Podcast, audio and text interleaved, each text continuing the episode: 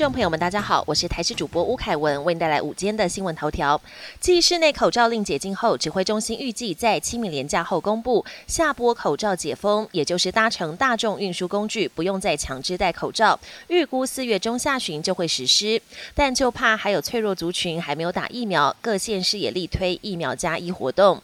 不过也有民众反映，自己本来在疫苗平台上预约成功要打第七剂，结果到诊所却被告知不能打，原来是系统有规定。必须要在今年一月九号前有打过追加剂，而且今年也都没有打过次世代疫苗的人才能再打。先前有不少台湾餐饮集团纷纷进军中国抢占商机，但最近包括八方云集跟瓦城集团都决定要撤出中国市场。对此，经济部商业司协助业者多元布局非中国的市场，包括前往泰国、韩国或是对台湾友好的捷克、波兰等东欧国家，积极拓展外销管道，降低对中国的依赖。美国众议院议长麦卡锡证实，即将与我国总统蔡英文举行会谈。对此，中国外交部重申坚决反对。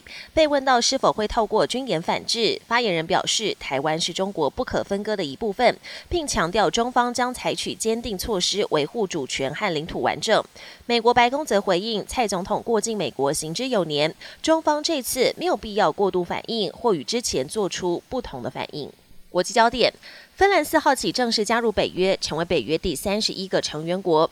北约秘书长表示，芬兰的加入有望提升芬兰及北约的安全。芬兰民众普遍乐见其成，但北约表示，目前还没有收到芬兰要求驻军。尽管瑞典因为拒绝引渡库德族人士而遭到土耳其阻挠，但北约秘书长强调，瑞典距离正式加入也不远了。